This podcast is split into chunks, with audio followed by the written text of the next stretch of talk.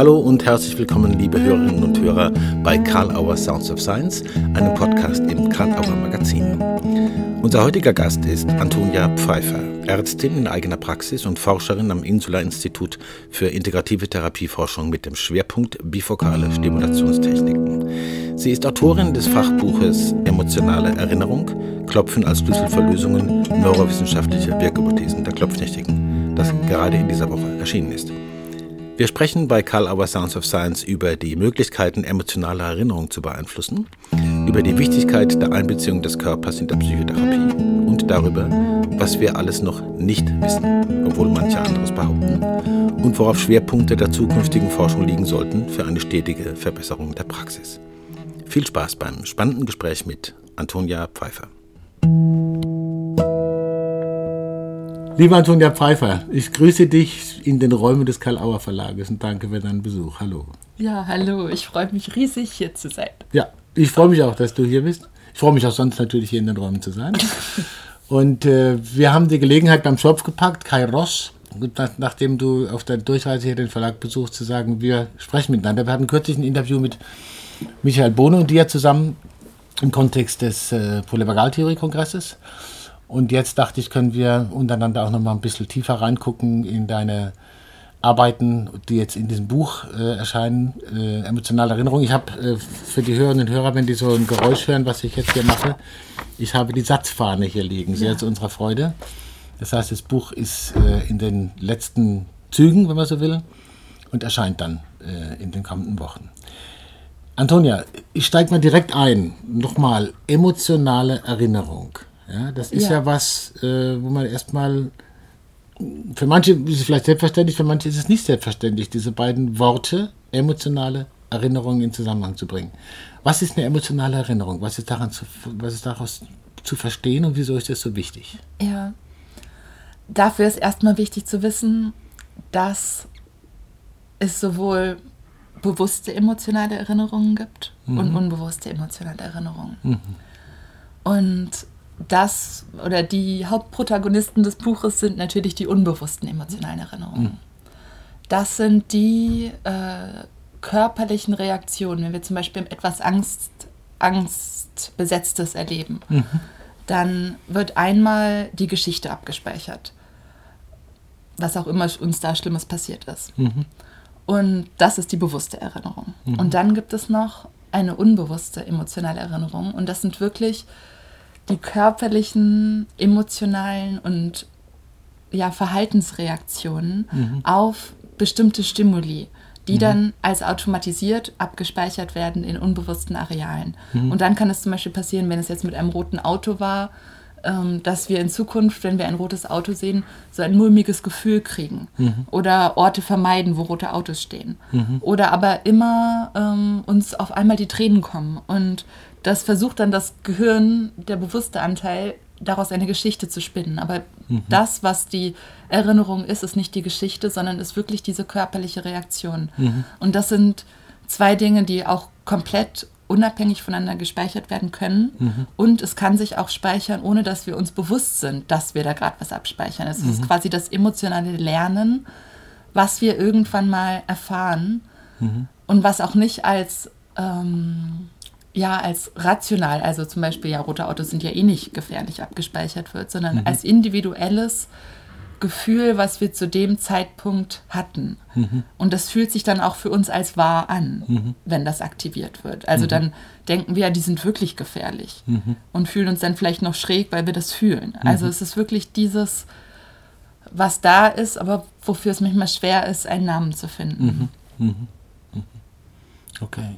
Also äh, du hast dann dem, in, in diesem äh, Buch dich mit Forschung und Wirkhypothesen, neurobiologische Forschung mhm. zu den Klopftechniken beschäftigt. Ja. Das kann man da auch alles gut nachlesen, da kommen wir auch noch hin. Ja. Ich bleibe nur mal bei dieser emotionalen Erinnerung. Ähm, Im Vorgespräch hast du gesagt, äh, spannend ist für dich dieser konstruktivistische Ansatz auch. Ja. Oder wie ich es auch von Gunther Schmidt immer hörte, Erleben ist immer äh, sozusagen gegenwärtig, immer im Präsens. Ja. ja? Hängt das damit zusammen, dass ja, die emotionale also ich glaub, Erinnerung jetzt dem, ist? Äh, mhm. konstruktivistischen meine ich, es gibt eine, ähm, eine Richtung in der, ähm, ja, in der Neurowissenschaft gerade, von einer Forscherin aus USA, die hat im Buch geschrieben, How Emotions Are Made. Und da geht es darum, wie Emotionen gemacht, also konstruiert werden vom Gehirn. Und ich finde den Ansatz einfach spannend, dass wir nicht, wenn wir einmal eine Angst haben, für immer diese Angst haben, sondern dass verschiedene Komponenten, so ein Gefühl oder so auch, auch so ein Glaubenssatz, all diese Dinge, dass es da verschiedene Komponenten gibt. Und eine wirkmächtige Komponente von Emotionen und auch von allem Erleben ist immer der Körper. Also welche, man kann sich das so vorstellen, irgendwo ist dann rotes Auto gleich ähm, Schockstarre irgendwie abgespeichert. Und dann ist der Teil, den wir bewusst erleben, die Schockstarre. Und da diese, äh, und dann aber noch die ganzen Geschichten, die wir noch drumherum basteln. Und einfach nur dieses Wissen, dass diese Emotion nicht was ist, was irgendwie in Stein gemeißelt ist, sondern dass es etwas, etwas ist, wo wir die Geschichte verändern können, wo wir die Körpererfahrung erinnern, äh, verändern können, wo sich sogar die emotionale Erinnerung ein Update kriegen kann und da abgespeichert werden kann. Das ist nicht mehr gefährlich. Das war früher mal so, ist aber nicht mehr so. Also dass das was ist, was äh, nicht einmal eine Angst und dann hat man sie für immer, sondern dass das was ist, was sich auch verändern kann und wo man selbst auch dran ja, mit, ähm, mitgestalten kann. Das, das ist das, was Das ist- Hoffnung bringt. Ja, ich, ich, ich finde das sehr spannend, wenn, ich, wenn man sich so anguckt in den Konzeptionalisierungen von Trauma und so, Ja. wo sehr häufig Metaphern benutzt werden wie Narben, sozusagen, da bleibt immer was. Ja, Würdest du eher sagen, nee, das muss nicht so sein, sondern äh, das äh, kann, ohne jetzt zu viele Versprechungen zu machen, Ja. aufgelöst werden und neu gestaltet, dass das dann einfach keine Rolle mehr spielen muss? Oder also es ist so, dass man, ähm, das ist eine sehr komplexe Frage. Ich glaube, dass Ja. das, was wir ähm, sagen können, ist, das wissen wir noch nicht. Also das ist auch das, das Allerspannendste, was momentan in der Forschung ist, dass man wirklich lange Zeit davon ausging, dass emotionale Erinnerungen für immer sind. Also so hat es Bessel van der Kolk 1994 noch gesagt. Und Okay. äh, vor kurzem hat auch noch äh, der Neurowissenschaftler Herr Roth aus Deutschland ebenfalls das Gleiche gesagt. Die Amygdala vergisst nicht. Und das wissen, wir wissen es nicht. Also momentan bewegt sich die Forschung eher dahin zu sagen, auch komplexe Dinge können sich auflösen.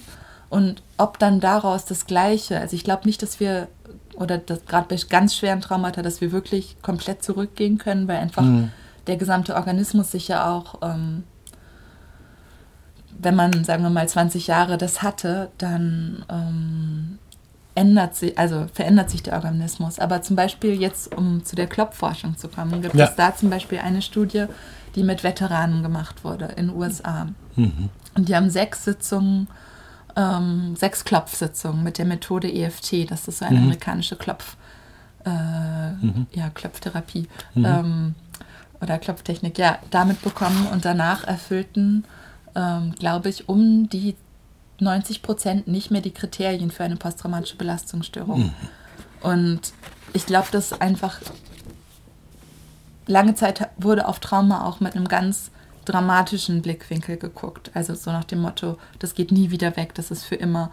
Und ich glaube, dass wenn wir das Narrativ auch irgendwie zu einem weicheren hinbewegen, von wegen, ähm, es kann sich vieles verändern. Und wer weiß, wie viel sich noch verändern kann, wer weiß, was, was möglich ist, wenn, wenn die optimalen Bedingungen da sind, dann glaube ich schon allein die Veränderung des Narrativs verändert viel. Und das ist wiederum möglich, weil tatsächlich die Forschung in die Richtung geht zu sagen, wir wissen nicht, ob die gelöscht werden, die Erinnerungen, ob die einfach abgeändert werden, ob die anders abgespeichert werden, aber dass die in irgendeiner Form veränderbar sind und diese Körperreaktionen sich irgendwie verändern können. So viel finden wir gerade anscheinend raus. Ja, ich finde das unheimlich spannend. Du hast ja eine wahnsinnig lange Forschungsgeschichte schon hinter dir und Ja. Hoffentlich, wenn ich das so sagen darf, mal vor dir, Ja. da weiter zu gucken. Äh, es scheint also doch so zu sein, dass sich da auch vieles entwickelt und manche Gewissheiten so ein bisschen touchiert werden.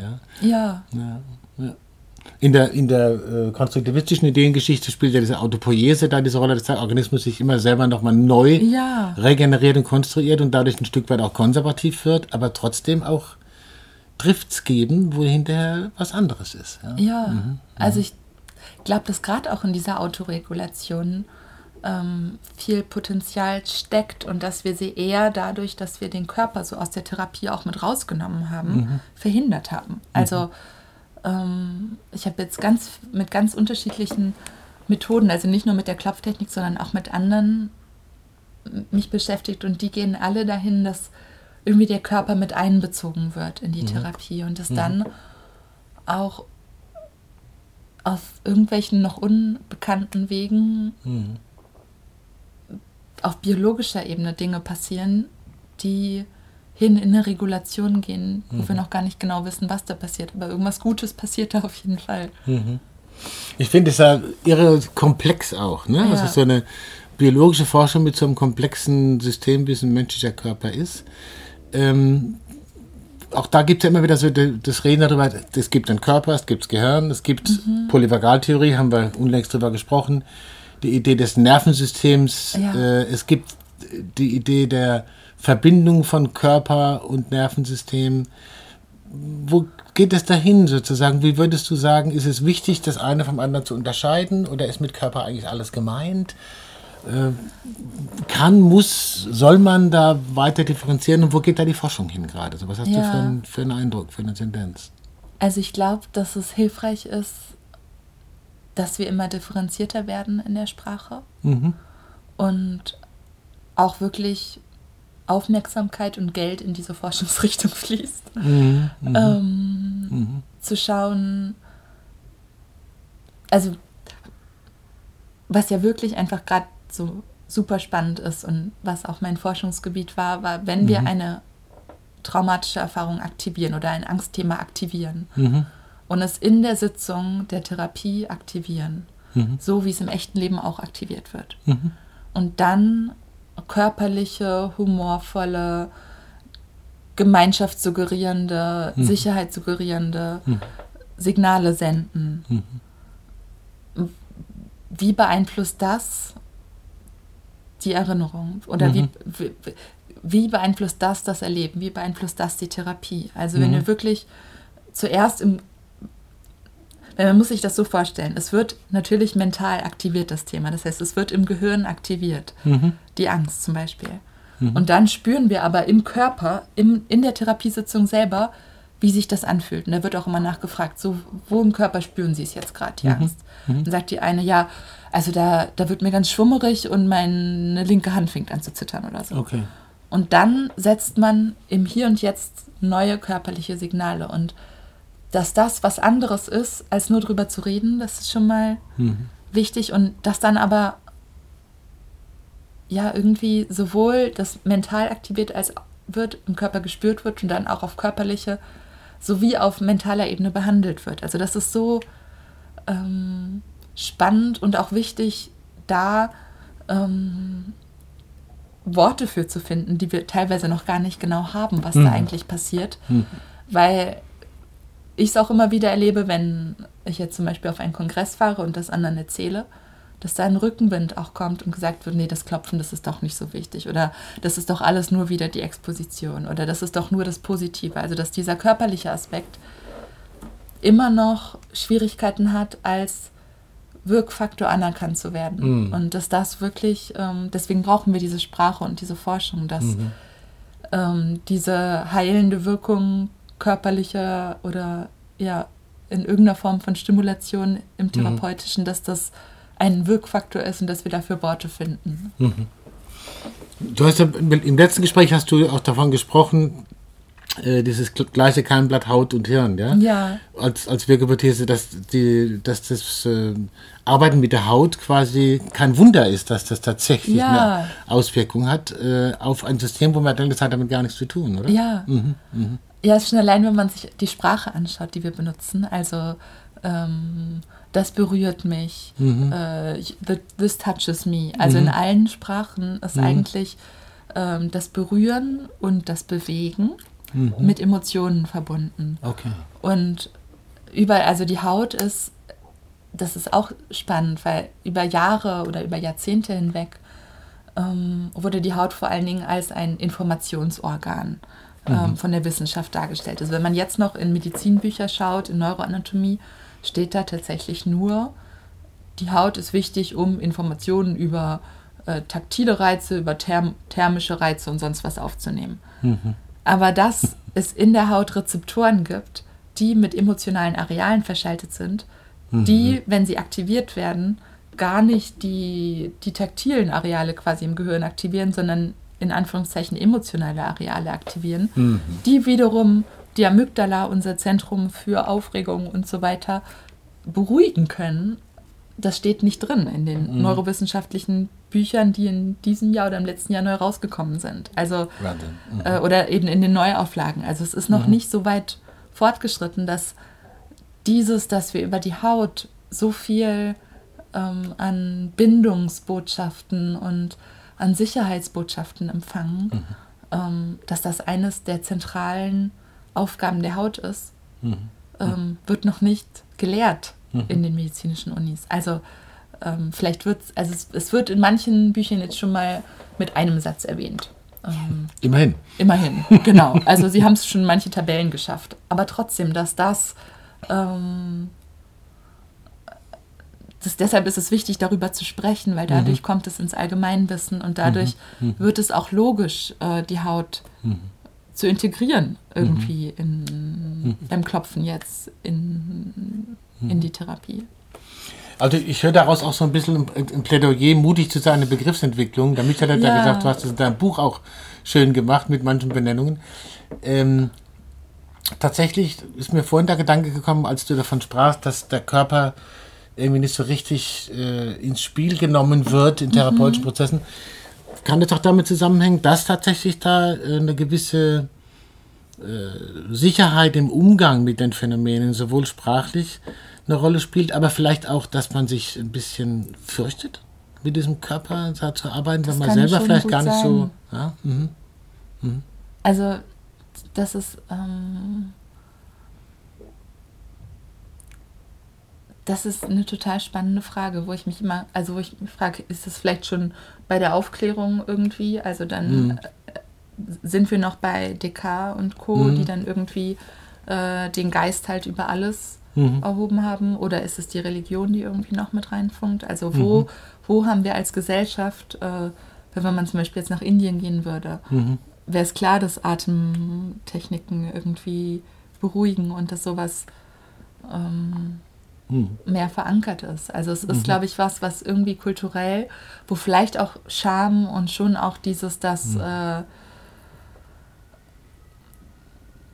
dass Grenzen gewahrt werden, also dass, dass das schon eine Rolle spielt, obwohl mhm. ich sagen muss, dass ich das im Therapeutischen, ich arbeite ja auch als, äh, als Ärztin in eigener mhm. Praxis. Also ja, ja. Mhm. Mhm. da finden die es eigentlich immer total toll. Also ähm, dass dann da auch so was richtig actionmäßig passiert, so ein bisschen. Mhm. Also, dass man nicht nur redet, sondern dass auch irgendwie äh, die Angst so tatsächlich thematisiert wird und geschaut wird, was ist das eigentlich, was macht das im Körper? Also, es ist irgendwie was, äh, wo ich hatte vor kurzem eine Zugführerin da, die beim Quietschen so mhm. Stress entwickelt hat. Und mhm. dass wir dann wirklich da, dazu dann geklopft haben und so, mhm. das war irgendwie total hilfreich. Also ich das mhm. selten erlebt, dass das Menschen ganz befremdlich finden. Obwohl es, mhm. das gibt es natürlich auch. Also mhm. ähm, es kann schon sein, dass es damit zusammenhängt, dass das einfach noch ähm, ja irgendwie noch ein bisschen schräg aussieht. Da gibt es ja auch eine, auch eine Berührung äh, so in dem, was schräg aussieht, wie es ja. beurteilt wird. Ist doch alles Fokus-Pokus mit dem Körper. Oder was machen die da? Was mir vorhin noch eingefallen ist, als du äh, von Descartes gesprochen hast und von dieser Sprache, mhm. die wir für unsere Emotionalität, die taktile Sprache verwenden. Ja. Berührung, this, ja. this touches me oder Bewegung und so. Ja. Ähm, man könnte ja auch mal hinschauen, ganz spontane Frage, wenn du dazu nichts sagen willst, äh, kein Problem ähm, es gibt ja auch eine Geschichte des literarischen Sprechens, also wo in Literatur tatsächlich auch die Sprache angeregt wird, über uns selber neue Zugänge zu schaffen. Ja. ja? Wirklich über, über ja. poetisches Sprechen, sage ich mal. Ja. ja? Ähm, das wird wahrscheinlich nicht so einfach sein, von dort her Forschungsdesigns zu entwickeln. Was, was würdest du dir, was, was, was wäre äh, sozusagen nötig, um in die Richtung neue sprachliche Möglichkeiten zu finden und differenzierter zu werden, wie du es zum Beginn gesagt hast. Ja. Was brauchen wir da äh, in Richtung von Forschungsdesigns an Unterstützung, um die so zu machen, dass das auch ein Ergebnis sein kann? Also ich, ich weiß nicht, ob ich die Frage ganz richtig verstanden habe. Ich glaube, was, also was, äh, was auf jeden Fall äh, hilfreich ist, glaube ich, ist ein a- allgemein ein Diskurs darüber, ähm, was wissenschaftlich untersucht ist und was in psychologischen Theorien steht. Mhm. Und wo und was, äh, also ich glaube einfach schon allein die Forschung, die existiert, in äh, die Sprache der Therapie zu übersetzen. Mhm. Ähm, das wäre, also das ist ein, ein guter Anfang und noch mehr zu gucken, okay, ähm, wann setzt eigentlich die kognitive, wann setzt die Sprache ein und welche Bereiche sind aus nichtsprachlichen Bereichen? Was bedeutet es, wenn es nicht sprachlich ist? Ähm, also zu, da gibt es dann auch zum Beispiel sowas, wo dann die Psychoanalytiker sagen, das ist vorsprachlich und vieles von dem, das Spannende ist ja, dass, dass wir uns da überall treffen können. Also man kann sowohl die kognitive Verhaltenstherapie, die ja ganz viel auf den ähm, konditionierten Versuchen von Pavlo auch, also mit diesem ähm, wann dann, also die Expositionstherapie hat viel damit zu tun, die kognitive Verhaltenstherapie nicht, aber so die Frage, wo, wo treffen, wo können wir uns mit dem, was schon da ist, mit ein bisschen Neurowissenschaft treffen und auch alte, ähm, alte Vorurteile aufräumen und, und Mhm. irgendwie, dass, dass mehr ähm, wirklich geschaut wird, was aus der alten Theorie stimmt und wo kann man denen auch wirklich äh, eine Ver Verneigung machen und sagen, wow, was ihr damals schon gesehen habt, ohne, ohne diese ganze Wissenschaft. Und wo gibt es vielleicht Dinge, ähm, die eine Anpassung brauchen? Also ich glaube, ganz, ganz viel ist so Dialog, wo zum Beispiel, dass eben diese nichtsprachlichen Dinge, dass die sehr, sehr, dass es da hilfreich ist, wenn man da den Körper mit einsetzt, weil das eben sich über Körpersignale ausdrückt. Und wir das schon auch gerade über literarische und poetische Sprache auch irgendwie einen Zugang kriegen können zu diesen alten Geschichten. Und trotzdem irgendwie der Körper ähm, so hilfreich ist, wenn so ein stummes Entsetzen da ist oder wenn irgendwas da ist, was man eigentlich nicht verbalisieren kann und vielleicht auch nicht unbedingt will und wo das Verbalisieren vielleicht auch gar nicht hilfreich wäre. Also so zu gucken, nicht, äh, okay, es gibt jetzt hier die Körpertherapeuten, die Tiefenpsychologen und die äh, kognitive Verhaltenstherapeuten, sondern zu gucken, wo, wo können wir, also sagen wir nicht irgendwie auch die gleichen Sachen, wo können wir uns treffen und, äh, und auch, dass eben diese Körpertherapie meistens eher auch eine Ergänzung ist zu dem Alten. Also dass es so sehr patientenzentriert wird. Ja, also das scheint, das habe ich beim letzten Gespräch auch schon rausgehört, dass, es, dass, dass dir ein großes Anliegen ist, Ja. dass wir wissen, mit wem wir da arbeiten. Ja? Es geht Ja. jetzt hier um Menschen, die sich uns anvertrauen oder, Ja. oder euch anvertrauen äh, und zu gucken, alter konstruktivistischer Grundsatz, der Klient entscheidet, ob die Therapie erfolgreich Ja. war. Ja, genau. Mhm. Ja. Okay.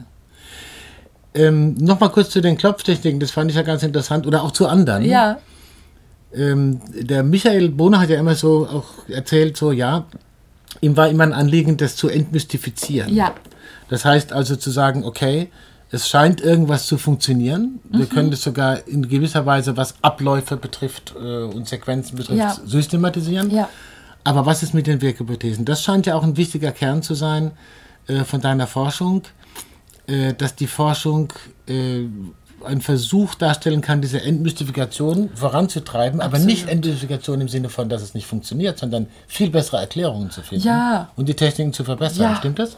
ja, total. Also man kann so viel von dem, was da in so einer Klopfsitzung oder auch in einer PEP-Sitzung passiert, Ja, ähm, wirklich gut neurowissenschaftlich erklären. Und zwar das Spannende ist, dass es Grundlagenforschung gibt. Also ich, ich habe immer versucht, so vorzugehen, einmal zu schauen, okay, wofür gibt es Klopfforschung, wofür hilft es? Dann kann man sagen, insgesamt ist es wirklich hilfreich bei Trauma und Ängsten und so Stresszuständen im Körper. Also so dieser Bereich Psychosomatik, der aber auch gar nicht, ähm, da waren auch somatisch, also da waren auch alle möglichen ähm, Zustände mit dabei, wo einfach der Körper und der Stresszustand des Körpers eine Rolle spielt. Also mhm. dabei wirkt es äh, ziemlich gut. Und dann äh, zu gucken, okay, was macht diese ähm, Krankheitsbilder aus? Und mhm. vieles davon ist wirklich einfach dieses hohe, dieser hohe Arousal-Zustand mhm. im Kopf und im Körper, dieser hohe Stresszustand, wo mhm. dann auch dass äh, der präfrontale Kortex einfach nicht so gut aktiviert wird und deshalb mhm. auch diese rationalen Erklärungen dann nicht so gut wirken in dem mhm. Moment. Mhm. Und das Klopfen, das äh, kombiniert halt äh, die, also kombiniert irgendwie ein spielerisches Herangehen mhm. ähm, mit einer Vielzahl an Tools, die auf einer körperlichen Ebene regulieren wirken. Mhm. Also beim Klopfen klopft man ja nicht nur, man ist sehr stark in Interaktion und macht beide machen das Gleiche, mhm. machen die gleiche Bewegung, machen die gleiche Berührung. Mhm. Ähm, dann spielt diese Synchronie, also dass eben beide das Gleiche machen, auch eine Rolle. Mhm. Dann äh, wird ja am Anfang das Trauma aktiviert und dann geht man quasi gemeinsam durch diese Traumakonfrontation durch, weil beide auf neuronaler Ebene quasi das Gleiche machen und mhm. mhm. auch irgendwelche, bestimmt irgendwelche Spiegelneurone aktiviert werden im mhm, anderen, die dann, mhm. wo man einfach merkt, okay, ich bin jetzt hier gerade nicht allein, während ich mir dieses anschaue, sondern. Wir schwingen da irgendwie auf einer gleichen Ebene und dann wird auch wirklich viel gelacht, eigentlich immer. Also mhm. ich glaube, ich hatte noch nie eine Sitzung, wo nicht gelacht wurde. und dann, weil es einfach gut. auch so komisch aussieht. Und dann äh, kurbelt man und sagt, auch wenn ich da gerade echt anscheinend oder wenn mein Körper gerade glaubt, in Gefahr zu sein, äh, liebe und akzeptiere ich mich so, wie ich bin, bald mhm. die Kontrolle und finde meinen Weg. Also mhm. ich meine, das, mhm. und dann, auch wenn ein Teil von mir äh, das nicht glaubt, äh, gibt es wissenschaftliche Gründe, weshalb es trotzdem sinnvoll wäre, mich mhm. jetzt hier in Sicherheit zu wiegen. Also mhm. man macht ja schon irgendwie ein bisschen Unfug auch oft. und, und dann, äh, das ist auch gerade bei Pep und bei Michael Bohne so, dass da immer diese Großzügigkeit mit reinkommt, dann tolle Affirmationen zu bilden, die auf einmal auf wirklich erlauben, dass da was, was Tolles passiert. Also, mhm. Ähm, und dass auf einmal die Situation ganz anders sein darf. Also, ich würde sagen, gerade bei, ja, gerade bei Pep spielt dieses, dieser Witz und diese mhm. Sprache dann irgendwie eine mhm. Rolle, da darf sie auf einmal dann auch glänzen. Also da darf die mhm. Sprache dann auch ähm, ja auch so viel Heilsames bringen, mhm. weil auf der körperlichen Ebene Sicherheit vermittelt wird, mhm. kann dann, glaube ich, die Sprache auch viel anders wirken. Und dann wird die, werden oft so Affirmationen wie ähm, jetzt erlaube ich mir Cabrio fahren oder mhm. äh, in tiefer Verneigung vor dem Werk meiner Ahnen erlaube ich mir, das Trauma zu überwinden. Also da, da kommen Dinge mit rein, mhm. wo man oft wirklich so eine Gänsehaut bekommt. Ähm, mhm. Und ich glaube, dass diese Kombination aus äh, wirklich positivem Umgang mit Sprache und Freude und Spaß mhm. und gleichzeitig dieser körperlichen Regulation und diesem unglaublichen Humor mhm. Und dann noch diese Haltung von Leichtigkeit, die Michael mhm. ja immer auch mhm. so propagiert. Also, dass diese Kombination dann einfach wirklich zu einem Gegenerlebnis führt. Und das ist auch wieder mhm. bei dieser emotionalen Erinnerung, sagen die Forscher, es muss, äh, damit die sich ändern kann, muss ein Gegenerlebnis passieren, was mächtig genug ist, damit die Erfahrung aufgewogen wird. Mhm. Und ich glaube, dass das halt tatsächlich durch diese dieses Gesamtkunstwerk hm. dann passiert oder passieren kann. War jetzt eine ganz, ganz wichtige Geschichte, nochmal zu gucken, eben diese, diese Wechselwirkung oder Co- ich traue mich mal zu sagen, Co-Regulation von mhm. sprachlichen Möglichkeiten und dem, was dabei körperlich mit stattfindet. Genau. Sicherheit, äh, Humor. Ja bei mir kam zwar die Forschungsfrage auf, gibt es also sozusagen sogar Wirkzusammenhänge, dass es akzeptierter wird, bestimmte sprachliche Ideen auszudrücken, die man vorher nicht kannte. Aber das ist ein ganz eigenes Forschungsfeld. Ja. Reden reicht nicht. Ja. ja? Ausrufezeichen, Fragezeichen. Ja.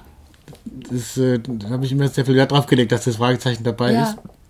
Ähm, du hältst äh, den Eröffnungshauptvertrag ja. bei unserem Kongress im Oktober zu deiner Arbeit. Ähm, was würdest du, frage ich dich so ganz offen, äh, dir an Resonanz wünschen?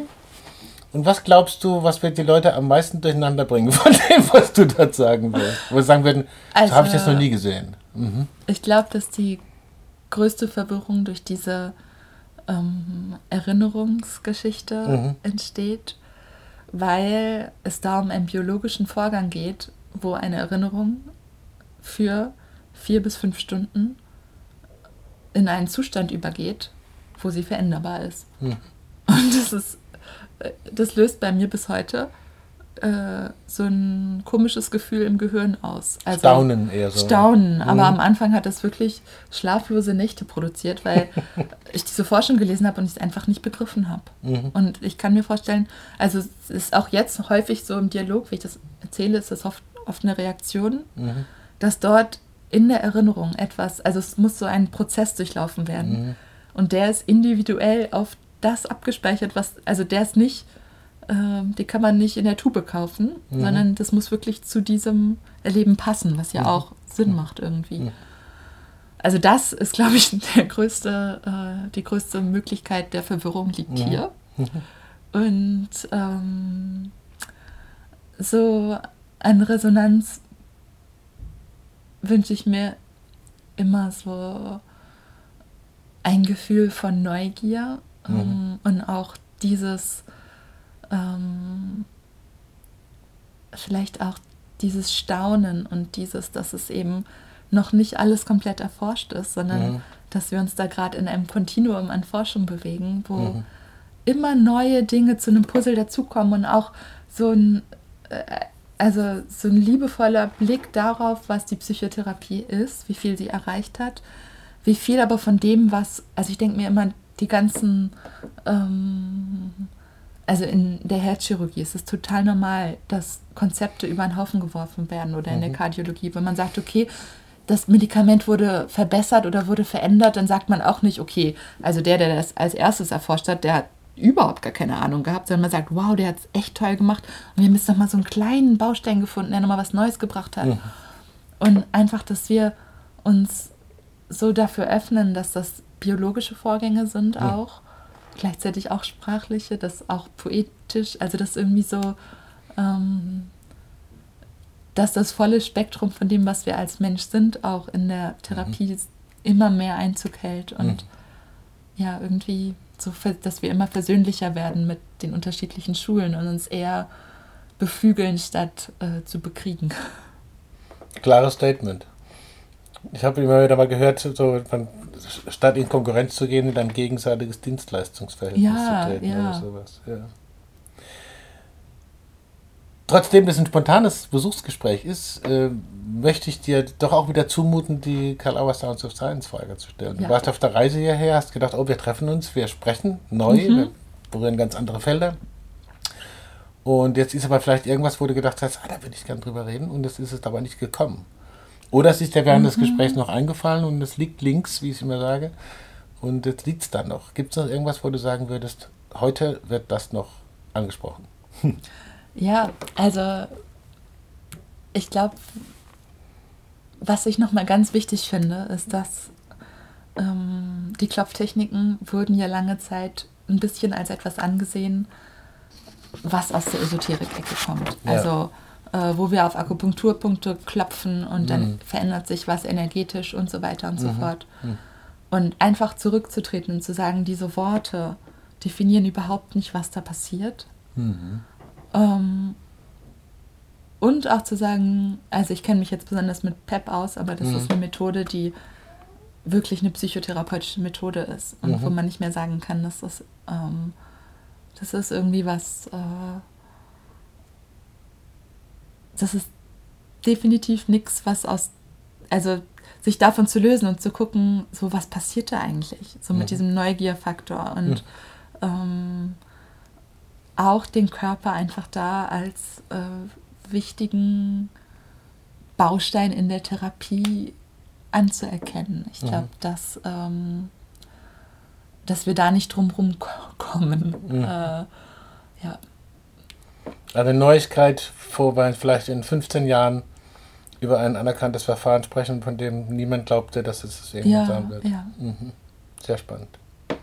Na, du hast einen wesentlichen Beitrag dazu beigetragen. Wir, wir erwarten, hätte ich fast gesagt, wir wünschen uns mehr und glauben auch daran, dass noch mehr kommt. Du bist im Juli schon in Konstanz, Ja. Hauptreferentin Ja. beim Trauma Crossover Ja. äh, Ja. Kongress von äh, Gabriela von Witzleben, den ihr organisiert in Zusammenarbeit mit der Kalauer mit Michael Bohne, mit der Silvester Notta Ja, ähm, und mit der Elfie Kronauer.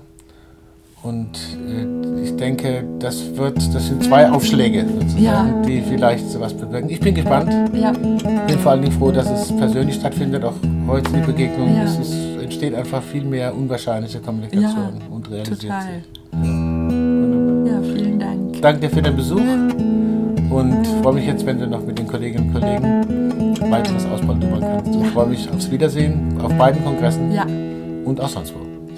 Danke dir. danke. Antonia Pfeiffer bei Karl Auer Sounds of Science. Herzlichen Dank für das spannende Gespräch und allen Hörerinnen und Hörern fürs Dabeisein. Karl Auer Sounds of Science gibt es unter anderem bei Apple Podcasts, Spotify, Soundcloud oder Amazon Music. Hinterlasst uns eine 5-Sterne-Bewertung oder schreibt eine Rezension. Wir freuen uns über das Feedback.